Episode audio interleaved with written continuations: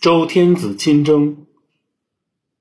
公元前七百七十年，周平王迁都洛邑，国号仍为周，史称东周。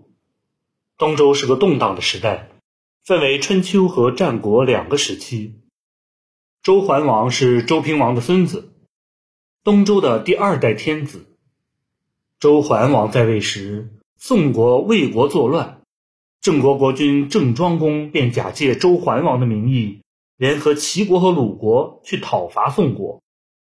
周桓王知道后十分生气，下令免去了郑庄公的卿士之职。郑庄公倚仗自己实力强大，索性连续几年不去洛邑朝见周桓王，也不纳贡，有两次还故意派兵抢收周王室所属田地的庄稼。周桓王大为恼怒。于公元前七百零七年，亲率蔡、魏、陈三国军队征讨郑庄公。周桓王领兵来到郑国都城下，痛骂郑庄公不义，并向他挑战。郑庄公躲在城里坚守不出。黄昏时分，周军士兵面露倦意，士气低落。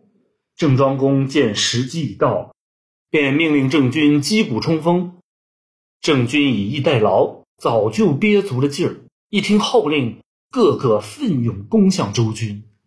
周军哪里是郑军的对手，勉强抵挡一阵就败下阵来。因为郑庄公并不想把事情闹大，所以这一仗后便派人带了许多牛羊和粮草，连夜赶到周桓王那里去请罪。